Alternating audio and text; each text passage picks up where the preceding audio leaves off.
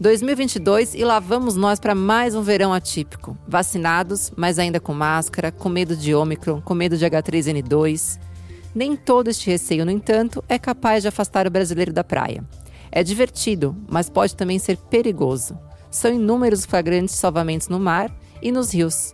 A vida do salva-vidas não é nada fácil. Para falarmos mais sobre os perigos do verão, convidamos o capitão André Elias, porta-voz do Corpo de Bombeiros. Eu sou Renata Garofano e começa mais um podcast do Câmara Record. Olá, capitão, tudo bem?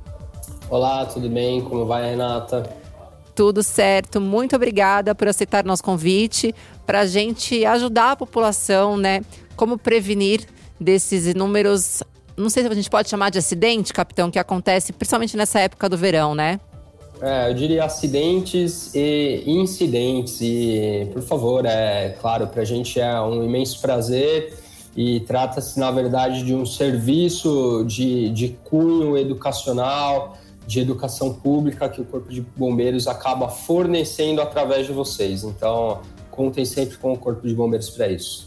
Com certeza. Muito obrigado, capitão. Para a gente iniciar esse bate-papo, que o senhor já falou que é um serviço, que a gente realmente está aqui para isso, a gente sabe que o número de afogamentos aumenta muito agora no verão, né? A gente tem como medir qual é essa porcentagem desse aumento em relação a outras épocas do ano? Olha, nós temos sim como medir, tratam-se de números que são atualizados e são acompanhados diuturnamente, não só aqui, né, pelo Centro de Comunicação Social do Corpo de Bombeiros, mas também pelo Grupamento de Bombeiros Marítimos, que é responsável pela prevenção na faixa litorânea de todas as cidades do litoral de São Paulo e também dos balneários, então não só no mar, mas também nós temos como, para citar um exemplo, a represa de Guarapiranga, aqui na cidade de São Paulo, no qual dispõe de um serviço de prevenção e parte da represa Billings também. Então nós acompanhamos esses números e é evidente que nos meses mais quentes, no chamado verão, que se inicia, na verdade, antes da estação do ano, né, mais meados de outubro, novembro, nós já temos esse aumento da temperatura e pessoas procurando atividades aquáticas para se divertirem em virtude do calor. Então a gente acaba reforçando esse serviço para que a gente possa tentar prevenir um pouco mais, principalmente os afogamentos, que não só estão relacionados com a atividade aquática em si, Renata, mas eu acho que a gente vai entrar nesse aspecto, mas também de uso de substâncias entorpecentes, de álcool, de desconhecimento dessas regiões por parte dessas pessoas. Com certeza, vamos falar assim que é super importante esse alerta, né? Você falou que veio um aumento, então o efetivo do Corpo de Bombeiros também aumenta bastante nessa época para poder dar conta dessa demanda, né? Sim, nessa época do ano nós desempenhamos então a antiga denominada Operação Verão.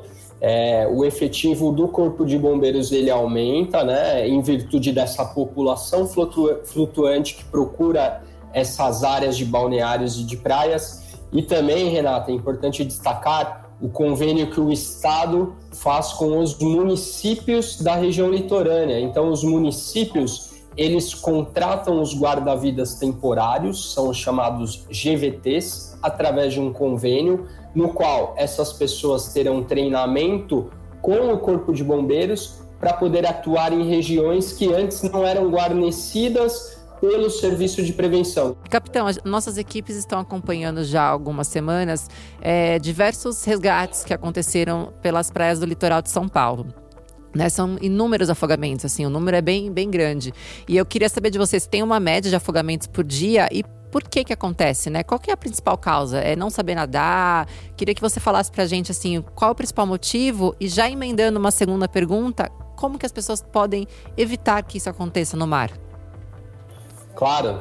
Bom, inicialmente foi-se verificado que a grande maioria dos acidentes que acontecem, principalmente nessa época do ano, eles acontecem sendo as vítimas não residentes dessas áreas litorâneas, né? Então são, no geral, turistas que frequentam a praia por um único dia, ou seja, o chamado bate-volta. Então, são pessoas da região metropolitana e de cidades circunvizinhas a São Paulo que procuram a praia para ir de manhã e voltar no final da tarde. e também pessoas do interior ou de outros estados que não são também tidos como litorâneos, né? Então, essas são as principais vítimas. Isso muito por conta do desconhecimento dessa região. Essas pessoas não respeitam a sinalização colocada pelo guarda-vidas, pelo grupamento de bombeiros marítimos, sinalizando perigo. Essas pessoas não respeitam as ordens dos guarda-vidas que ali se encontram. Aliado a isso, Renata, existe também o fato dessas pessoas consumirem bebidas alcoólicas em demasia, né? Ou seja, em excesso, e aí acabam adentrando ao mar e se afogam, porque, enfim, estão sem as suas capacidades neuromotoras 100% dos reflexos, e também, e não menos importante, substâncias entorpecentes ilegais. Então, essas pessoas fazem uso de drogas e também, ao entrar no mar, não conseguem se safar, não conseguem se manter em segurança. E cabe ressaltar também, Renata, não só substâncias entorpecentes ilegais, mas legais também. Pessoas que fazem uso de medicação controlada. Por vezes elas administram essa medicação ou em excesso, ou o simples fato dela tomar essa medicação causa uma certa diminuição dos reflexos e ela acaba entrando no mar. E isso daí faz com que os guarda-vidas tenham que atuar e o serviço de prevenção seja colocado em prática. O que para a gente não é interessante. Nós queremos ter um serviço de prevenção justamente para que o acidente ou o incidente não aconteça, para que o guarda-vidas não precise adentrar a água e retirar essas pessoas. Obviamente, se isso acontecer, nós estaremos lá e faremos o possível para salvá-la. Capitão, eu iniciei a pergunta focando mais em mar, né? Você falou de tomar cuidado, de obedecer aos bombeiros, não usar bebida alcoólica, entorpecentes, até remédio, que para mim era uma novidade, também não sabia que realmente isso é importante. Com relação a nadar em rios, em represas, tem algum diferencial? Tem mais alguma recomendação para as pessoas que estão nos ouvindo? Sim. Qualquer uma dessas áreas, elas são áreas que escondem armadilhas, tanto rios, quanto represas, quanto até mesmo o mar. Então, não é indicado fazer atividades aquáticas nesses locais, a não ser que seja um balneário que tenha o serviço de prevenção do Corpo de Bombeiros. Por quê? É uma região já sabida previamente, que já foi explorada pelo Corpo de Bombeiros, que nós já sabemos exatamente onde estão os riscos e esses riscos são isolados e mitigados pelo Corpo de Bombeiros. Então, o guarda-vida ele vai orientar, olha, aqui você pode ficar tranquilo e aqui você não pode ir. E a pessoa obedecendo essa orientação, ela não vai ter problema e vai ter uma diversão segura. Agora, adentrar em rios desconhecidos, em represas, em águas represadas, águas interiores represadas, isso representa um risco muito grande à pessoa que procura essa atividade, porque nós não sabemos o relevo do terreno, nós não sabemos o que contém aquela represa. Por vezes são águas que foram represadas sem antes ter um tratamento daquele terreno. Então você tem árvores, você tem por vezes construções, como é o caso de hidrelétricas, que acabam invadindo cidades inteiras. Então as armadilhas escondidas ali, elas existem e elas colocam em risco as pessoas que fazem uso desses locais. Com certeza, tem que tomar muito cuidado. E capitão, no último dia 8 agora de janeiro, infelizmente, teve um acidente muito, muito grave, onde 10 pessoas morreram no Capitólio, com o desprendimento daquela rocha, né, que atingiu uma embarcação. A gente sabe que ali é uma região de muitas cachoeiras, e cachoeira também é extremamente perigoso, né? Eu queria que o senhor nos contasse, nos alertasse, como identificar, né? Tá, a pessoa está na cachoeira, está curtindo, qual é o sinal que ela tem que prestar atenção para saber que ali pode se tornar um local de perigo? Claro. Bom, a dica de ouro para essas regiões de cachoeiras que são procuradas também, até mesmo pela gente, quando está no período de folga, para uma diversão, enfim, para uma descontração. Em primeiro lugar, procure um guia especializado naquela localidade. Pessoas que conhecem aquela localidade, que sabem as características daquele local, daquela cachoeira.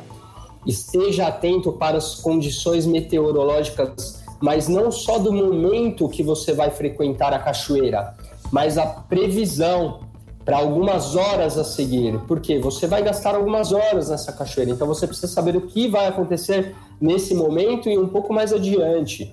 O que acontece nas cachoeiras é que a chuva ela se concentra nas partes mais altas, nas nascentes da cachoeira, que não é o local que você se encontra. Essa chuva, em grande volume e repentinamente, causa o fenômeno da cabeça d'água, que é o aumento do volume da água repentinamente. Essa água aumenta bastante, a correnteza aumenta com ela, ela traz vestígios de árvore, enfim, inúmeras coisas que vem arrastando junto. É muito rápido, são questões de minutos, por vezes segundos, e você não tem tempo para escapar. Então esteja atento às condições meteorológicas, esteja sempre com guia, se possível, da região ou com residentes da região que conhecem muito bem, e tenha uma rota de fuga. Pense o seguinte: quando você estiver numa cachoeira, fala qualquer eventualidade, eu vou sair por aquele caminho, e você já tem isso gravado previamente na sua mente, é algo que vai ser espontâneo se acontecer uma eventualidade dessas. Olhou a previsão, viu que a chuva, é melhor até evitar ir até o local. Não vá, de maneira alguma. Viu que vai chover, não vá, porque você vai estar colocando em risco você, os seus familiares, os seus amigos. Outra coisa que a gente também vê que tem acontecido bastante, até porque agora com acesso às redes sociais, muitos vídeos foram divulgados recentemente de acidentes em piscinas. Muitas vezes na piscina da própria casa, né? Crianças se afogando, muitas que tiveram o cabelo preso no ralo da piscina. Eu queria focar agora também em dicas de segurança para quem tem piscina em casa ou está indo para algum local que vai ter piscina. Olha, a grande questão com relação à piscina são as crianças, né? Então, o que nós recomendamos? Crianças sempre acompanhadas de um responsável. A piscina é interessante também você dispor de ralos que tenham ali uma tela, que não deixam, por exemplo, o cabelo adentrar, que não deixam partes do corpo adentrar nesses ralos, porque esses acidentes são frequentes, não são raros de acontecer. Outro ponto importante, o cercadinho da piscina. Se a piscina não está em uso, ela deve ter o seu acesso restrito, principalmente com relação às crianças e também aos animais.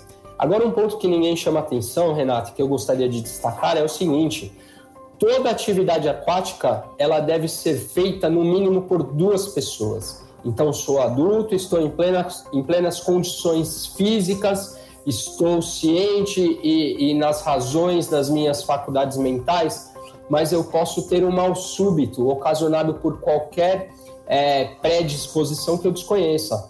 E se não tem ninguém para me tirar da água, a partir do momento que eu tenho um mal súbito, eu vou me afogar. Então, toda e qualquer atividade aquática, ela deve ser realizada com 2 pessoas, mesmo sendo adultos.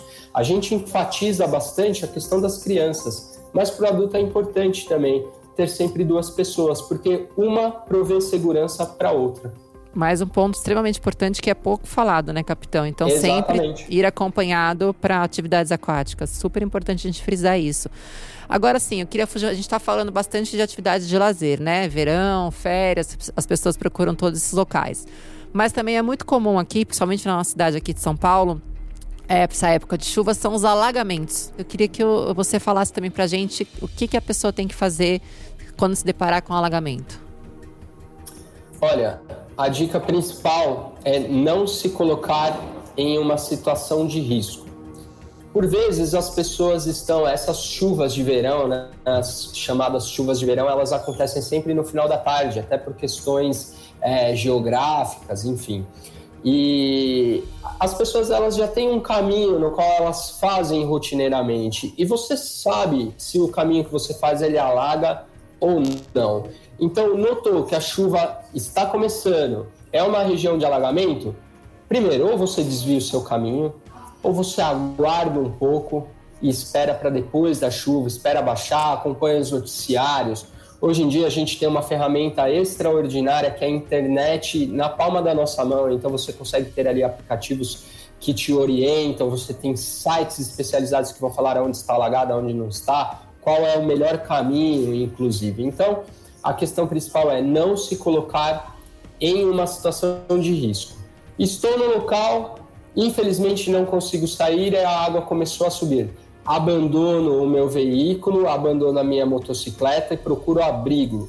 Esse abrigo de preferência em uma edificação de alvenaria, em um local alto e fechado, porque a gente tem que pensar que não só o alagamento, mas também nós temos o fenômeno das chuvas e junto com ele as descargas atmosféricas, né? Então os raios. Então é importante a gente adentrar numa edificação, aguardar a chuva passar, esperar a água diminuir e abaixar. Capitão, você falou agora sobre raios. Essa época do ano existe um aumento também dos raios? Como se prevenir, principalmente em lugares como praia, né, campo? Como é que a pessoa também começou um temporal, ela se viu num lugar aberto, o que ela tem que fazer? Sim, essas descargas atmosféricas, elas acabam sendo muito características, principalmente do Brasil, né, da nossa região, e elas estão atreladas a esse fenômeno das chuvas no final da tarde, né? Então, se você estiver em um local aberto, sai imediatamente, procure abrigo. Essa é a única maneira de você evitar um acidente, principalmente na praia. Estou na praia, estou na água, saio imediatamente. Vou para um quiosque, vou para uma loja, um supermercado, ninguém vai negar abrigo nessas horas, Renata. Então procure uma edificação, saia imediatamente do local aberto. Caso eu não tenha essa disponibilidade, o melhor a se fazer é se agachar, longe de árvores, sem objetos que possam atrair, né, os raios. Então nós sabemos que objetos metálicos ou equipamentos eletrônicos eles têm maior propensão a atrair a atração da descarga. Então, mantenho o celular no meu bolso, tiro o relógio, tiro correntes e brincos, deixo tudo guardado, deito no chão de preferência, longe de uma árvore. Espero a chuva passar, espero essa tempestade de raios passar e aí sim eu prossigo a minha viagem, a minha caminhada ou aonde quer que eu esteja. Capitão, excelentes dicas. Tenho certeza que quem está nos ouvindo prestou atenção, porque são coisas assim que parecem, são simples para prevenir um acidente ou um incidente, como você falou logo no começo. Então, mais uma vez, muito obrigada. E antes de finalizar, capitão, que você já falou inúmeras vezes, mas nunca cansa de repetir, né? É super importante a gente frisar. Qual o número que as pessoas têm que ligar? Precisou de uma ajuda, de um socorro para os bombeiros? Bom, Renata, só pontuando, né? Por vezes a pressa nos colocam em situações adversas e em situações de risco, né? Então, a gente tem que ter calma nessas horas. Qualquer eventualidade, ligue 193, esse é o telefone do Corpo de Bombeiros, ou 190, o telefone da Polícia Militar. Aqui em São Paulo, as ligações na região metropolitana e na cidade de São Paulo, elas caem no mesmo local. Então, no mesmo local está a Polícia Militar e o Corpo de Bombeiros. É um centro de operações. Então, qualquer um desses números vai funcionar. Renato, se você me permite, eu gostaria também de informar toda a população que já nós temos, tanto a Polícia Militar quanto o Corpo de Bombeiros, um aplicativo. E o nome do aplicativo é Bombeiros 193. Você pode baixar nas lojas virtuais. E você pode hoje fazer o acionamento tanto da Polícia Militar quanto do Corpo de Bombeiros pelo aplicativo. E inúmeras são essas vantagens. Você consegue mandar o seu posicionamento, a sua geolocalização, o que facilita bastante. Baixe e deixe no seu celular e numa eventualidade você está a apenas um clique de ter uma viatura do Corpo de Bombeiros para te ajudar. Mais uma vez, muito obrigada, viu, capitão? Imagina, eu que agradeço e disponho do Corpo de Bombeiros. Obrigado. Gente, hoje foi muito bacana esse servição que a gente teve aqui com a presença do capitão André Elias, que ele é porta-voz do Corpo de Bombeiros. Tenho certeza que ajudou você que está nos ouvindo. Muito obrigado pela companhia de vocês. E mais uma vez, fica aqui meu pedido para vocês nos seguirem nas redes sociais, no @Câmara Record. E também acessar o nosso site, o r7.com/Câmara Record. Muito obrigado pela companhia de vocês e até o próximo podcast.